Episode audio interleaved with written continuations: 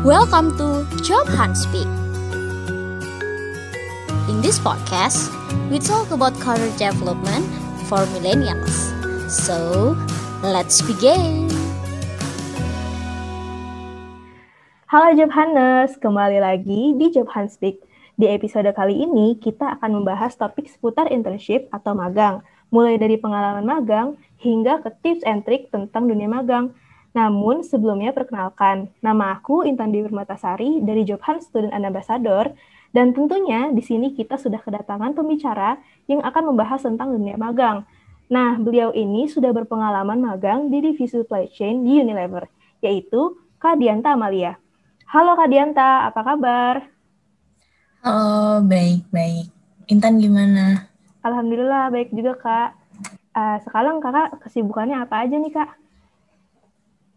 Uh, buat sekarang gak ada yang uh, apa ya, gak ada yang interesting sih sebenarnya. Paling cuma NEA gitu. Hopefully um, dalam waktu dekat gitu kita bisa, eh aku bisa um, menyelesaikannya gitu.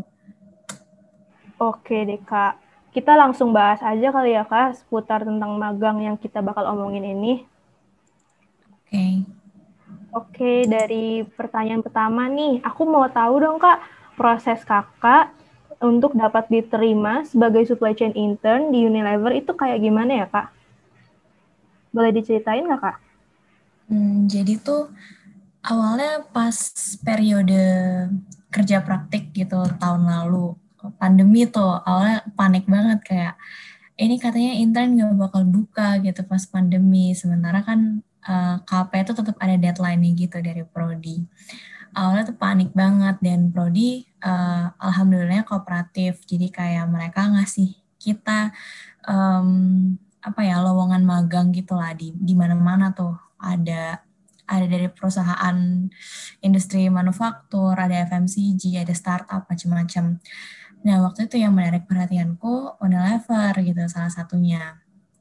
Jadi di, um, di lowongan itu kita cuma perlu ngasih transkrip nilai, ngasih CV, ngasih apa ya, kayak motivation letter gitu ya atau cover letter, terus uh, udah dikirim ke uh, orang yang bertanggung jawab di Unilevernya gitu kan. Terus kayak aku sama sekali nggak nggak berharap banyak tuh karena ya udahlah ini ini coba-coba aja kayak gitu. Jadi uh, awal mulai sih dari sana, dari lowongan yang dikasih sama uh, Prodi TIMRI di TB. Nah, terus lanjut, lanjut selanjutnya itu tetap uh, ngelewatin proses yang uh, ada di Unilever gitu. Tetap ada proses wawancaranya, tetap ada apa namanya um, user interview gitu. Terus aku tetap nunggu beberapa lama kayak satu atau dua bulan gitu dari aku apply uh, lowongannya sampai aku dapat uh, panggilan interview gitu itu itu cukup lama terus udah deh habis interview itu udah bisa di assign langsung ke proyek yang ada di Unilever gitu tan Oke, berarti proses pendaftarannya cukup lama ya, Kak? Iya. Uh. Sip, sip deh. Terus kalau misalkan Unilever nih, kan dari banyak yang pilihan dikasih prodi ya, Kak, tadi yang udah Kakak sebutin. Mm -hmm. Nah, ada nggak sih, Kak, alasan khusus Kakak atau motivasi kenapa sih Kakak milihnya internnya tuh di Unilever gitu? Oke. Uh, ini tuh sama kayak waktu itu pas aku cerita ke temen kan kayak ini uh, lagi nunggu nih pengumuman dari Unilever gitu. Terus jawaban orangnya kayak gini. Uh, Unilever itu cocok buat siapa pun yang jadi supply chain uh, entusias gitu dan dan aku one of them aku aku juga suka banget sama supply chain gitu aku di di ITB pun aku apply-nya ke kalau kalian familiar gitu ya. Ada laboratoriumnya gitu. Nah laboratoriumnya juga yang uh, di bidang sana gitu. Ke arah-arah supply chain dan optimization. Jadi uh, aku rasa Unilever FMCG uh, salah satu yang leading gitu ya di Indonesia uh, cocok buat orang yang lagi mencari pengalaman dan knowledge tentang uh, supply chain kayak gitu sih Tan. Oke, menarik banget sih. Berarti Unilever itu tempat yang cocok banget ya Kak buat orang-orang yang suka supply chain. Yes, betul. Oke, kan tadi kakak ceritain juga nih kak, uh, kakak sempat nunggu dua bulan untuk dipanggil interview. Nah, selama dua bulan hmm. itu kakak apakah daftar juga di perusahaan lain untuk jaga-jaga atau gimana kak? Oh iya, pasti. Karena kemarin tuh bener-bener panik kan. Kita kita baru pertama kali intern terus tiba-tiba pandemi gitu tak kan nggak ada tuh tahun lalu cara intern pas pandemi kayak gimana gitu. Jadi semuanya tuh hal baru gitu saat itu. Jadi pasti banget aku buat backup tuh mungkin ya kalau dihitung pakai jari 10 sampai 10 sampai 15 perusahaan lain kali aku apply gitu saat itu uh, terserah mau dia punya punya apa ya bilangnya punya formasi buat work from home, work from office gitu terserah aku nggak nggak peduli yang penting aku dapat intern gitu jadi pasti selama uh, apa ya masa yang uncertain tadi aku uh, tetap cari backup gitu kan. Wis keren juga ya kak 10 sampai 15 perusahaan kalau boleh tahu selama dua bulan itu kan ada 10 sampai 15 perusahaan nih kak ya. Nah, uh. itu tuh ada yang udah keterima nggak sih Kak? Misalnya udah ada yang keterima, tapi Kakak nolak gitu buat nunggu si Unilever-nya atau gimana Kak? Uh, jadi tuh um, pas itu ada beberapa yang udah ada callback-nya gitu. Jadi kayak uh, aku jadi ada ada perusahaan konsul konsultansi ini uh, gak apa ya dibilang ada perusahaan konsultansi Accenture waktu itu terus uh, aku apply dan udah dikasih callback sama mereka gitu apa yang harus aku lakuin aku lakuin tesnya. Terus udah ada callback lagi kayak tunggu tunggu tanggal berapa gitu ya untuk untuk uh, ngelanjutin prosesnya gitu. Terus aku dapat callback dari Unilever yang lebih aku rasa ya saat itu lebih uh, meyakinkan gitu. Karena saat itu aku langsung ditelepon sama HR HR-nya Unilever kayak bilang uh, ini dokumen kamu udah selesai di di review gitu. Kamu masuk untuk user interview gitu. Mau atau enggak? Masih mau lanjut atau enggak gitu. Itu itu lebih kayak lebih meyakinkan aja gitu kan dibanding callback callback yang aku terima sebelumnya. Dan ya udah saat itu aku cut off semua callback karena aku uh, firm sama apa yang uh, pengen aku jalanin di Unilever kayak gitu. Gitu sih Tan. Untuk beberapa beberapa perusahaan itu ada yang udah ngasih callback tapi ya masih kayak tadi lah aku ceritain masih mungkin stepnya masih masih akan lebih panjang daripada yang aku jalanin di Unilever gitu. Oke, berarti pas-pasan banget ya kak. Yang lain udah callback, eh Unilever callback juga nih ke kakak. Iya, gitu. betul. Itu dia. Oke, kita balik lagi nih kak ya ke supply chain intern eh, di Unilever. Aku juga mau tahu hmm. dong kak pengalaman kakak kayak suka dukanya sama intern di supply chain Unilever. Boleh diceritain nggak kak?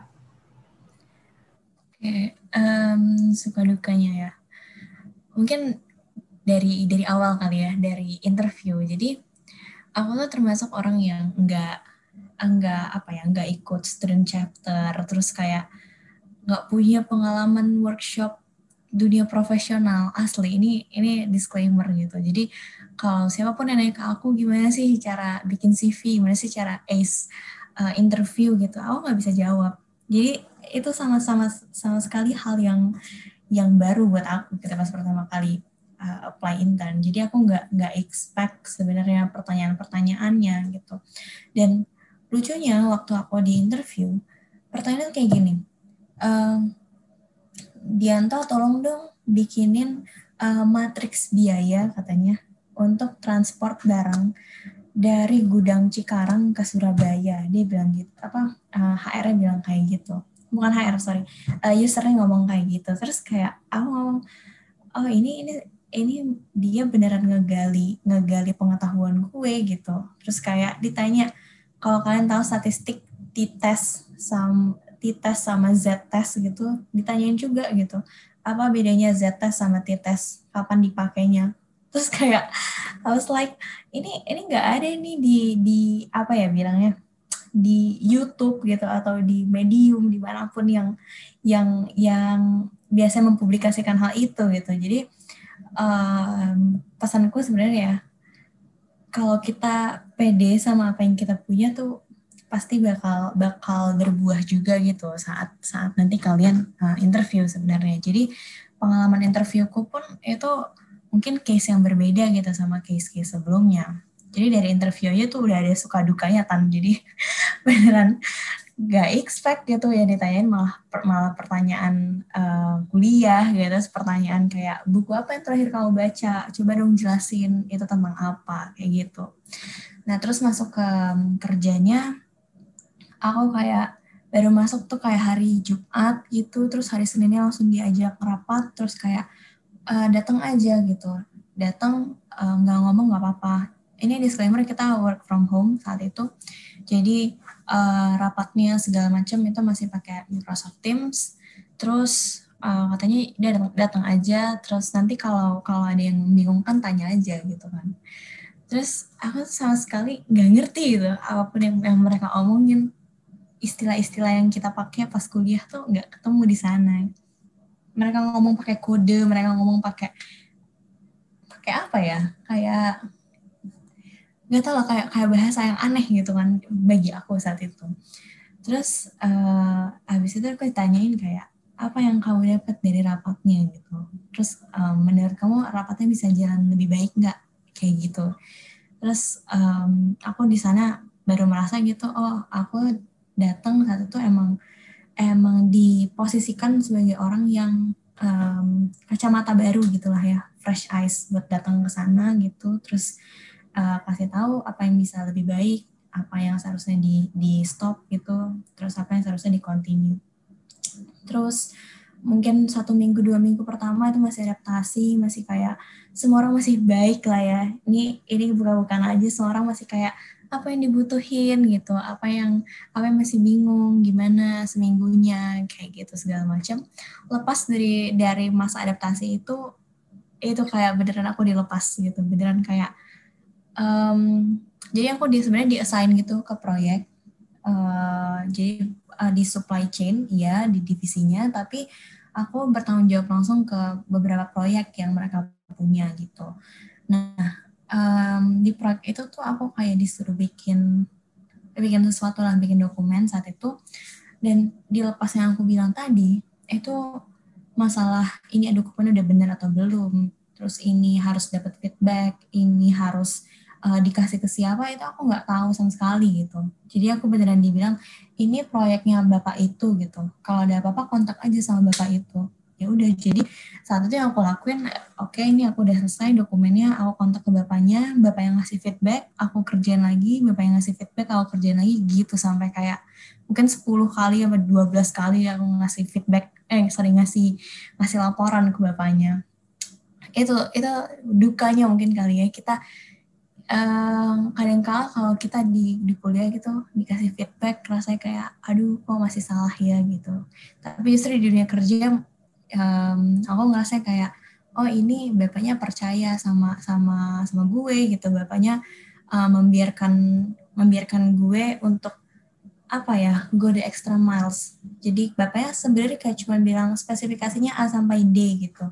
Cuman saat itu gue kerjain bapaknya uh, bilang terusin sampai sampai F misalkan kayak gitu. Itu karena mungkin dia percaya sama kapabilitas kita gitu kan dan dia expect kita melakukan yang lebih gitu. Jadi uh, itu sih suka dukanya kita kita kerja sama orang yang lebih tua gitu ya. Mungkin kalau kalian tahu di startup kayak gitu mungkin umurnya masih sebaya sebaya sama kita. Kalau di korporat kayak gitu udah udah udah sangat firm lagi ya korporatnya. Pasti um, banyaklah uh, apa ya ada gap gap usia di sana dan cara cara kita komunikasi cara kita ngasih tahu ide gitu ngasih ngasih tahu uh, gagasan itu uh, sangat dilatih banget di sana dan itu sih menurutku suka dukanya. Gitu kan kita ditantang banget ya kak buat jadi mandiri kayak gitu. Itu dia cari uh, kayak sendiri ya. Uh, uh, kalau kamu nggak tahu kamu nggak bakal pernah tahu gitu unless kamu kamu ngasih ngasih apa ya ngasih tahu diri kamu eh lo harus gerak gitu. Kalau kalau nggak gerak lo bakal di sini terus. Jadi kalau ditanya dapat sesuatu nggak dari intern itu itu tergantung sama diri sendiri menurut gue. Karena uh, dapat atau nggak dapat sesuatu itu tergantung kita utilize kesempatan itu kayak gimana gitu. Kalau kalau dipakainya ya cuma buat udah deh dapat feedback sekali terus gue diem aja deh. Tau gue nggak disuruh ngapa-ngapain gitu kan. Ya udah kalian dapetnya cuma segitu gitu. Tapi kalau kita mau kode extra miles itu yang uh, mungkin dapatnya lebih lebih daripada yang kalian harapin gitu. Oke, kalau kayak gitu berarti kakak kita juga harus lebih aktif buat bertanya kali kak ya, karena kan emang benar-benar dilepas ya kak di perusahaan itu. Iya betul sih Tan jangan kayak jangan takut nanya even uh, teman sebaya pun tetap bisa kita jadiin uh, apa ya mentor gitu. Karena kan ada saat itu periode internet tuh beda-beda gitu ya. Waktu itu aku intern kayak tiga bulan. Nah ada orang yang udah start dulu sebulan pertama gitu lalu aku masuk aku masih sering banget nanya-nanya ke dia gitu. Dia yang udah udah sebulan di sini lebih dulu dari aku. Pasti dia lebih ngerti gitu kan tentang uh, kondisi perusahaannya tentang uh, situasi kerja di sana kayak gimana gitu. Jadi jangan pandang bulu deh siapa yang patut ditanya gitu. Karena uh, knowledge informasi gitu ya itu berharga banget gitu dari siapa pun orang yang ngasih. Iya bener banget ya kak ya. Jadi kita nggak boleh pandang bulu dan jadikan siapa pun guru kita gitu di sekitar kita. Iya betul betul betul.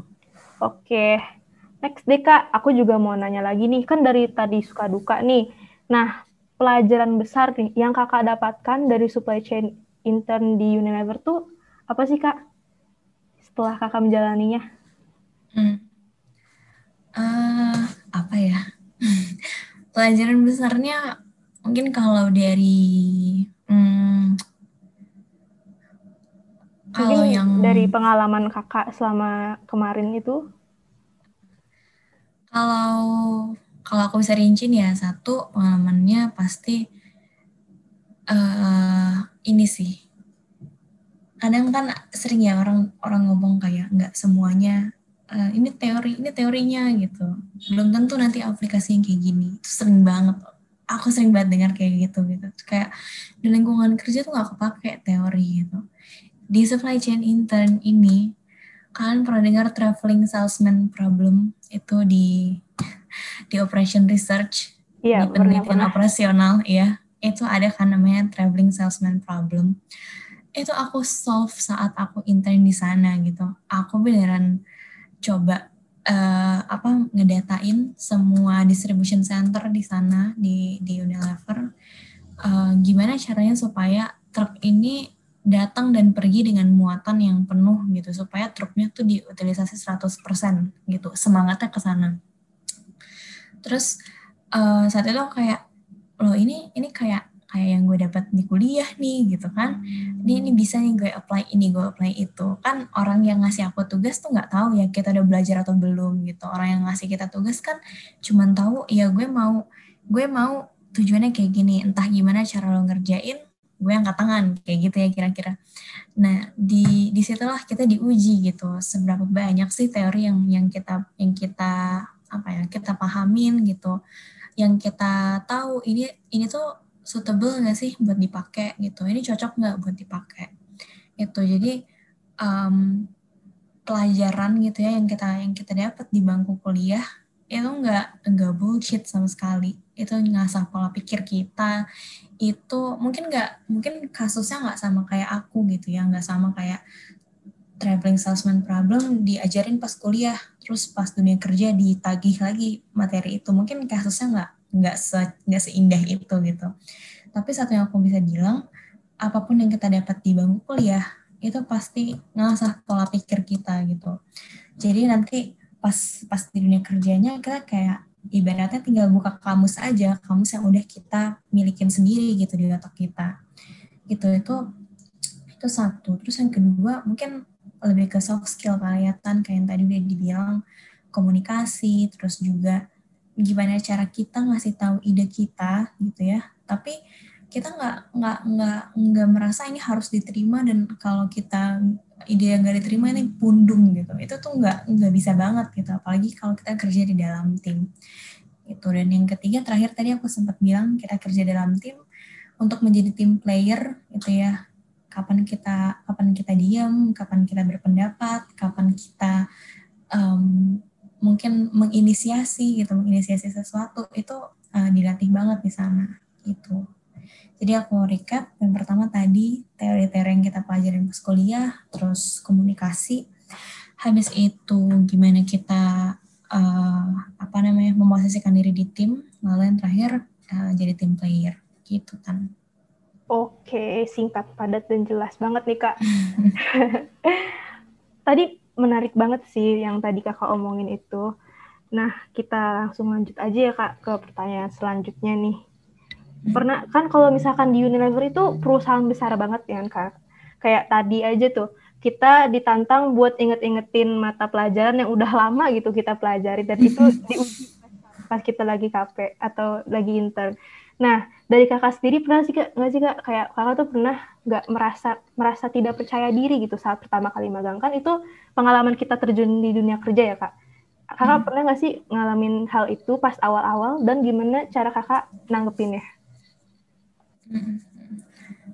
Um, sejujurnya awalnya iya, awalnya saat aku masih inter, masih interview gitu tahap interview terus kayak nanti hari Jumat mulai ya gitu. Baru pemberitahuan kayak gitu terus itu aku udah udah mulai minder gitu kayak uh, apa ya aku banyak banyak ketakutan lah saat itu kayak takut nanti orang tuh expect ke kita tuh tinggi gitu karena kita dari ITB pasti dong di expect yang yang aneh-aneh lah gitu ya, yang yang yang cukup berat gitu. Aku takut takut itu, terus aku takut juga nggak bisa membawa uh, nama institusiku gitu. Kayak pas pasti ditanya dari mana dari ITB gitu.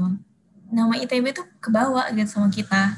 Jadi aku takut takut aku nggak bisa bawa nama baik ITB ke sana gitu. Habis itu um, dan ketakutan-ketakutan lainnya lah mungkin yang lebih mikro dari itu cuman pas aku um, masuk ke sana tan aku segitu di welcome ya sama tim di sana even ya aku udah satu tahun selesai sorry aku intern kan satu tahun yang lalu aku lebaran ini masih dikasih kue lebaran loh sama manajer ya manajer Unilever aku di sana keren banget itu se segitu segitu segitu hangatnya gitu di sana terus kayak setiap hari Selasa jam 4 sampai jam 5 kita selalu weekly meeting, kita ngomongin apa pun kecuali uh, kerjaan gitu.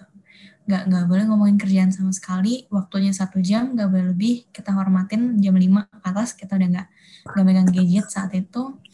Terus juga, apa ya, um, kita punya grup WA sendiri waktu itu sama sama sama satu tim divisi supply chain intern internnya juga. Terus manajer dan asisten manajernya juga ada di sana gitu. Jadi seaman itu mungkin ya lingkungannya saat itu. Jadi ketakutan ketakutanku tuh lama-lama juga juga menghilang gitu. Karena aku tahu di sini uh, aku di welcome sama banyak orang dan aku bisa belajar dari siapa pun gitu. Jadi mereka membuat lingkungan ini uh, kondusif bagi aku yang intern buat belajar gitu. Karena uh, dulu pas pertama kali aku ingat banget kali pertama weekly meeting pertanyaan kakaknya ya waktu itu kita manggil masih kakak gitu mungkin yang lebih tua sedikit panggilan baru pak uh, sama kakak aku kan kakak um, asisten manajernya ditanya uh, ekspektasi kamu apa sih dit? Gitu masuk masuk sini terus aku aku jelasin A B C D gitu. Dan um, mereka mereka mengerti itu gitu. Sampai uh, misalkan mereka tahu aku udah mulai minggu ujian gitu aku minta di mereka minta dikirimin ininya jadwal ujian. Jadi mereka tahu kapan harus telepon aku kapan nggak telepon aku. Kayak gitu. Jadi uh, lingkungannya mereka buat seaman mungkin bagi orang-orang yang uh, baru di sana. Gitu sih tan. Ih lingkungannya enak banget ya kak. Aku kira tuh Unilever perusahaan besar mereka bakal kayak tegas banget gitu loh ke apalagi ke anak magang atau mungkin fresh grad gitu. Seru banget kak. Ya itu dia sih. Aku bersyukur. Karena tapi balik lagi ya ini kan kasusnya uh, kasus aku gitu ya asumsinya asumsinya harus harus sama dong sama sama yang aku jalanin gitu harus sama-sama di supply chain di intern lalu di di bagian procurement kita aku satu di bagian procurement jadi uh, mungkin kasusnya akan akan berbeda buat orang lain kayak gitu sih tan. Oke, sip sip sip.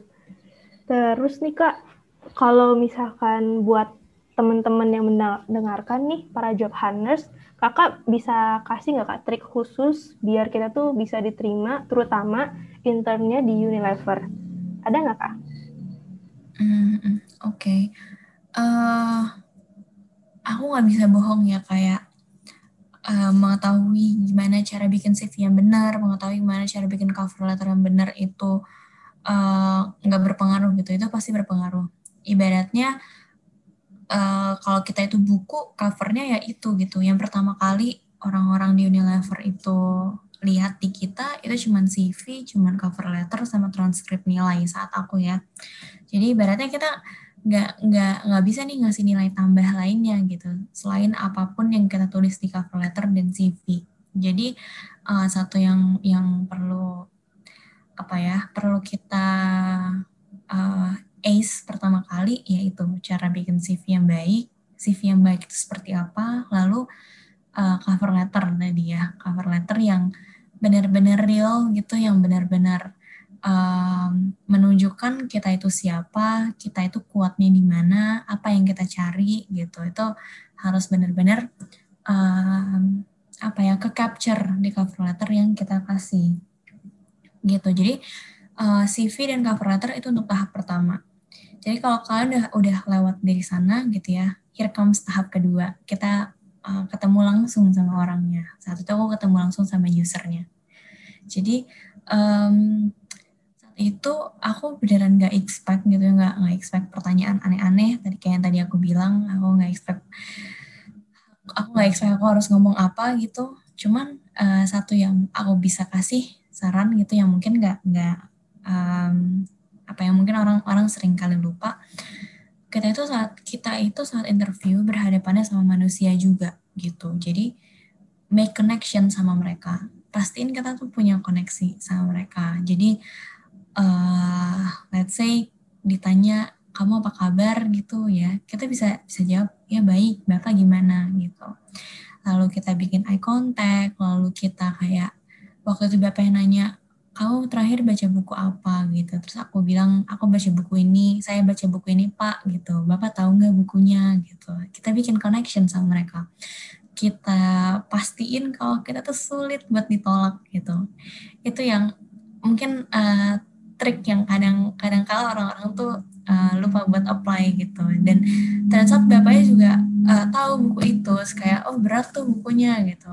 Uh, coba dong kasih tahu buku-bukunya nih biar teman-teman saya di sini uh, tahu bukunya kayak apa. Bapaknya sering ngomong kayak gitu gitu. Terus kayak aku kasih tahu buku tentang ini tentang itu gitu. Terus bapaknya kayak bilang iya tuh bagus tuh dibaca apalagi buat kalian kalian-kalian yang masih muda kayak gitu. Di situ kan usernya ada beberapa gitu ya calon userku yang interview aku. Jadi uh, untuk di interview gitu ya uh, tadi kita bikin koneksi sama sama interviewernya. Dan yang kedua kita benar-benar real tentang diri kita sendiri gitu tentang apa yang kita um, apa ya apa yang kekuatan apa yang kita punya gitu. Kita itu backgroundnya seperti apa pendidikannya tuh apa sih terus um, apa namanya kita benar-benar enjoy itu di bidang apa. Itu kita harus harus tahu dulu gitu. Sebelum kita kasih tahu ke orang kita harus ngerti dulu diri kita sendiri gitu. Karena saat itu uh, kayak jadi apa ya kayak jadi fluent aja gitu ngomong ke bapaknya oh saya emang suka suka ini pak gitu. Bapaknya pun juga uh, usernya pun akan akan menanyakan pertanyaan yang yang kalian itu uh, memang enjoy di sana gitu. Kayak saat itu aku bilang ya saya labnya di sini gitu. Saya emang into uh, supply chain ini itu ini itu gitu kan.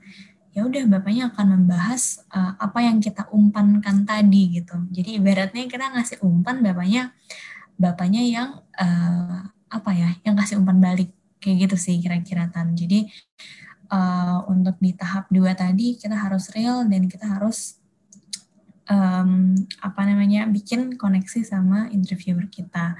Dan yang terakhir itu harus doa sih asli banget. Jadi waktu itu uh, eh, HR-nya waktu aku user interview terakhir uh, ditutup sama HR ngomong kayak gini wah kalau kayak gini uh, internnya enak kerja saya kata dia kayak gitu.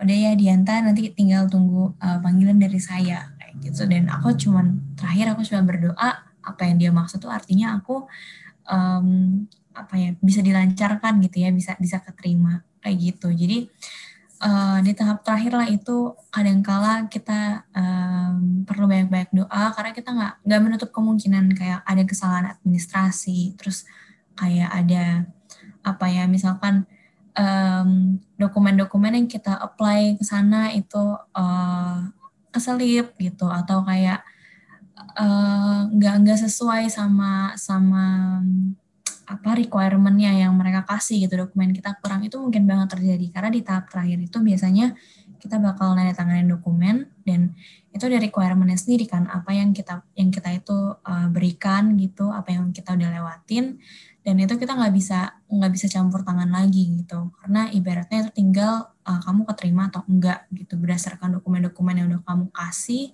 berdasarkan hal-hal yang udah kamu lewatin kamu keterima atau enggak gitu Oke, menarik banget sih Kak. Dari mulai CV, cover letter yang real, terus tadi nih yang interview aku juga baru dengar sih Kak yang ada feedbacknya. Itu ternyata ngaruh banget sih Kak ya ke si HR-nya. Iya, saat itu saat itu ngaruh buat aku gitu. Oke, sama penjabaran diri yang seril mungkin dan tentunya sama doa ya Kak. Oke. Uh, lanjut nih Kak. Kalau bagi aku juga ya, rasanya itu penting banget sih Kak ya untuk menambah pengalaman kita dalam menambah pengalaman intern atau magang sebelum nantinya kita terjun di dunia kerja nih. Nah, kalau dari kakak sendiri, apakah ada pesan-pesan khusus terkait misalkan kayak ada teman-teman yang udah berkali-kali daftar namun ditolak nih kak di suatu perusahaan itu kan sering banget ya kak kita dengar. Nah, hmm. kakak ada saran khusus nggak kak biar kita tuh kayak lebih mudah gitu terima intern?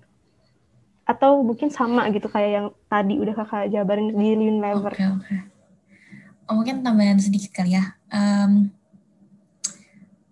menurutku uh, semakin ya banyak rejection itu itu pasti gitu. Karena kita nggak hidup di dongeng kan pasti semua yang kita yang kita berikan ya nggak nggak 100% balik ke kita mungkin gitu. Cuman kita bisa belajar dari sana gitu. Menurutku akan jadi kesalahan kalau kita di reject tapi kita uh, nggak memperbaiki diri itu justru artinya kita di reject itu validasi kalau kita masih kurang gitu atau validasi kalau kita masih belum sesuai sama requirementnya mereka gitu. Jadi uh, sering-seringlah refleksiin diri gitu dari dari segala penolakan yang gue terima apa yang bisa gue perbaikin gitu. Uh, penolakan ini artinya apa sih buat gue gitu? Artinya apa sih buat dokumen-dokumen yang gue kasih gitu? Terus perbaikin diri terus uh, update gitu ya. Jadi jangan jangan sampai banget yang udah kalian kayak merasa cukup aja gitu sama CV yang udah kalian buat sama cover letter. Pokoknya dokumen pertama lah yang kalian yang kalian apply itu. Jangan jangan sampai merasa cukup aja sama itu gitu. Berarti kan ya antara requirementnya nggak sesuai uh, mereka butuhnya apa, uh, aku bisa menawarkan apa itu mungkin gak sesuai ya. Mungkin itu satu. Atau yang kedua secara um, kompetensi gitu mungkin kita masih kurang itu sangat mungkin juga. Uh, sama yang ketiga ya mungkin yang tadi kayak uh, penilaian-penilaian CV kayak gitu ya itu yang itu yang mungkin masih kurang gitu. Uh, itu yang perlu diupdate gitu, itu yang perlu diperbarui, banyak-banyak cari pengalaman, mungkin cari cari um, apa ya nilai tambah kita gitu, entah dari lomba, entah dari magang gitu, karena sebenarnya ya dulu tuh aku aku sama temanku ada kita berdua satu lab terus kayak kita mau mau daftar intern semua intern yang kita daftarin tuh top tier semua. Jadi kita kayak masih idealis kayak bilang ya mau intern tapi internnya mau di perusahaan besar gitu. Maunya di di di top tier company gitu. Sedangkan itu enggak enggak enggak enggak selamanya kita bisa sesuai kan ya sama yang kita pengen gitu. Jadi uh, mungkin kalian bisa tuh mulai mulai di dipetakan uh, kalian tuh maunya di top tier company atau di middle gitu. Itu itu bisa kalian petain jadi kalau misalkan kalian ada dapat rejection gitu oke okay, mungkin mulai ada ada saatnya gue beralih ke, ke um, list company yang yang di bawahnya kayak gitu. Jadi jangan jangan mengartikan uh, kalau gue bekerja di di di perusahaan baru gitu di startup kecil itu artinya pengalaman gue itu nggak nggak nggak sebagus orang yang kerja di uh, perusahaan besar gitu. Justru salah banget gitu. Karena ada di ada videonya Jack Ma kalau nggak salah. Uh, kayak dia bilang um,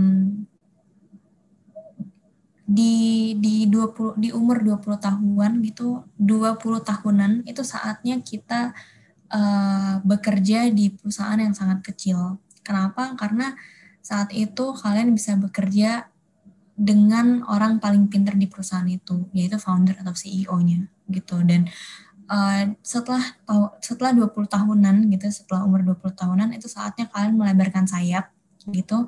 Semua ilmu yang udah kalian serap dari orang paling pinter tadi bisa kalian kembangin ke eh, area-area uh, yang kalian emang sukain gitu.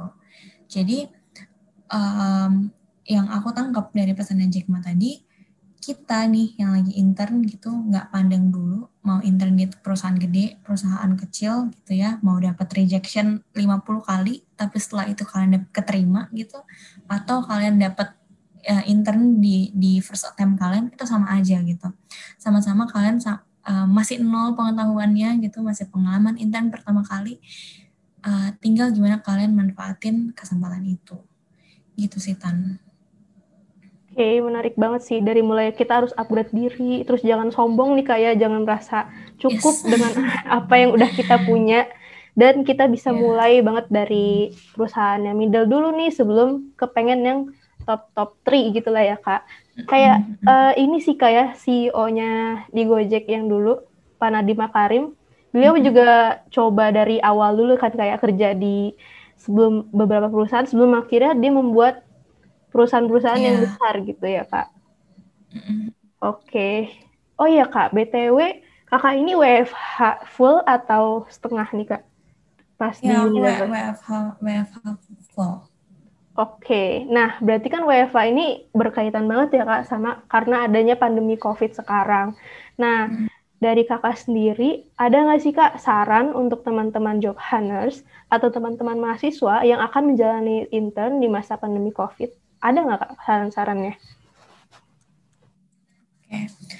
uh, eh, menurutku sarannya ya jangan jangan ngebatasin diri gitu karena karena kita uh, apa ya ngasih ngasih excuse karena keadaan ini gitu kayak akan sama aja kok gitu yang yang kalian dapetin offline maupun online ya mungkin euforianya gitu yang kurang kurang berasa gitu tapi uh, pengalaman gitu, pelajaran, terus kayak uh, apa ya suka dukanya tadi itu menurutku masih masih akan sama gitu. Jadi jangan jangan pernah ngebatasin diri dan ngasih excuse sama keadaan uh, pandemi ini gitu. Karena uh, mau cari apa gitu media komunikasi ada kok lewat Teams gitu. Bahkan sekarang dipermudah gitu.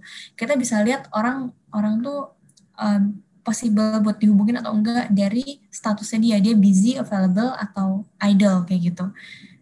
Uh, nggak nggak kayak kita offline gitu ya. Kita kita nggak nggak tahu gitu orang ini orang mukanya bete atau enggak ya? Gue bisa ngomong sama dia atau enggak ya? Gitu kan. Sekarang kita um, ada barrier itu gitu. Itu itu contoh kecilnya.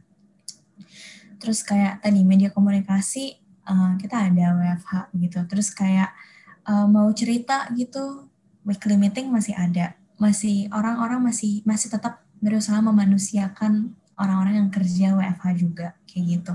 Kayak fasilitas mungkin kita bisa minta. Aku waktu itu pernah nggak ikut rapat karena aku bilang uh, wifi di rumahku tiba-tiba mati gitu kan. Terus saat itu aku kelar intern biasalah ngasih-ngasih kado gitu ya aku dikasih kado itu uh, penguat sinyal dari Xiaomi. Dan itu salah satu kado paling thoughtful yang pernah aku terima. Ini karena mereka ingat saat itu aku pernah kewalahan karena wifi aku jelek. Akhirnya aku dikasih penguat sinyal gitu. Jadi um, apa ya tadi fasilitas pun kalau kita kurang kita masih bisa uh, konsultasi gitu ke mereka. Mereka juga juga um, punyalah pasti uh, pengertian gitu. Kita nggak kerja sama robot gitu sih Tan. Oke, menarik banget sih Kak. Jadi kayak peka banget nih kayak ya orang-orang yang di sana. Alhamdulillah ya. Oke, sebelum podcastnya uh, berakhir nih Kak, mungkin ada pesan-pesan lagi Kak yang Kakak sampaikan untuk para job hunters atau mungkin para uh, mahasiswa yang akan magang atau menjalani magangnya? Oke, kalau uh, pesan yang terakhir ini kali ya, uh, aku tuh punya cita-cita karena eh, ini kasusnya ya aku tuh belum begitu yakin sama dunia yang bakal aku jalanin gitu. Jadi kalau ditanya nanti kerja mau jadi apa? gitu. Aku nggak tahu. Aku bisa jadi startup aku bisa jadi FMCG aku bisa aja di BUMN gitu. Who knows? Karena aku masih belum yakin sama apa yang aku beneran pengen. Jadi kalau kasus kalian sama kayak aku uh, coba kalian mulai petain gitu intern. Gue pertama kali coba intern di startup misalkan kayak gitu. Lalu kita udah dapat pelajarannya dari sana. Kita coba intern di bidang lain, misalkan di FMCG, atau kita di bidang retail kayak gitu, atau di transportasi, macam-macam kalian jelajahin itu. Karena menurutku intern ini uh, emas banget kesempatannya gitu. Kalian bisa salah di sini, kalian bisa belajar lagi di sini, kalian bisa dikasih excuse di sini, gitu. Jadi um, gunain kesempatan intern tadi buat menjelajahi apa yang beneran kalian pengen gitu. Jadi nanti pas kita beneran uh, selesai kuliah gitu kan fresh fresh graduate namanya, kita udah udah yakin, oke okay, gue akan apply di A gitu. Nah tapi kalau kalian yang uh, beneran udah yakin gitu dari sekarang udah udah tahu pengennya apa, um, berarti kan there's no need untuk menjelajahi tadi gitu. Ya udah intern aja di bidang apa yang beneran kalian uh, pengenin. Dan tetap ngasih uh, segalanya to the fullest. Karena kayak aku bilang tadi uh, intern di mana pun itu akan jadi medium aja gitu. Itu tergantung kita mau jadikan intern itu kesempatan yang kayak gimana sih? Gitu. Jadi uh, akan sama aja intern di mana di mana pun gitu. Tapi as long as uh, kita gerak terus di sana kita pengen pengen dapat feedback kita pengen upgrade skill kita kita pengen dapat knowledge baru gitu. Itu yang uh, bakal jadi pembeda gitu. Gitu kan Oke, jadi mulai dari kita petakan dulu ya pengalaman internnya mau apa aja sesuai sama karir yang mau kita tempuh ya kak dan berusaha semaksimal mungkin biar intern yang kita jalanin itu bisa mengembangkan diri kita. Yes. Oke, sip. Mantap banget nih Kak pengalaman Kakak tentang supply chain di Unilever. Oke, buat job Hannes, yuk tunggu apa lagi kita coba pengalaman intern di sebelum memasuki dunia kerja. Oke, terima kasih Kak Dianta sudah menyempatkan waktunya untuk menjadi pembicara di podcast kali ini. Terima kasih ya, Kak. Iya, sama-sama. Oke, see you teman-teman dan Kak Dianta.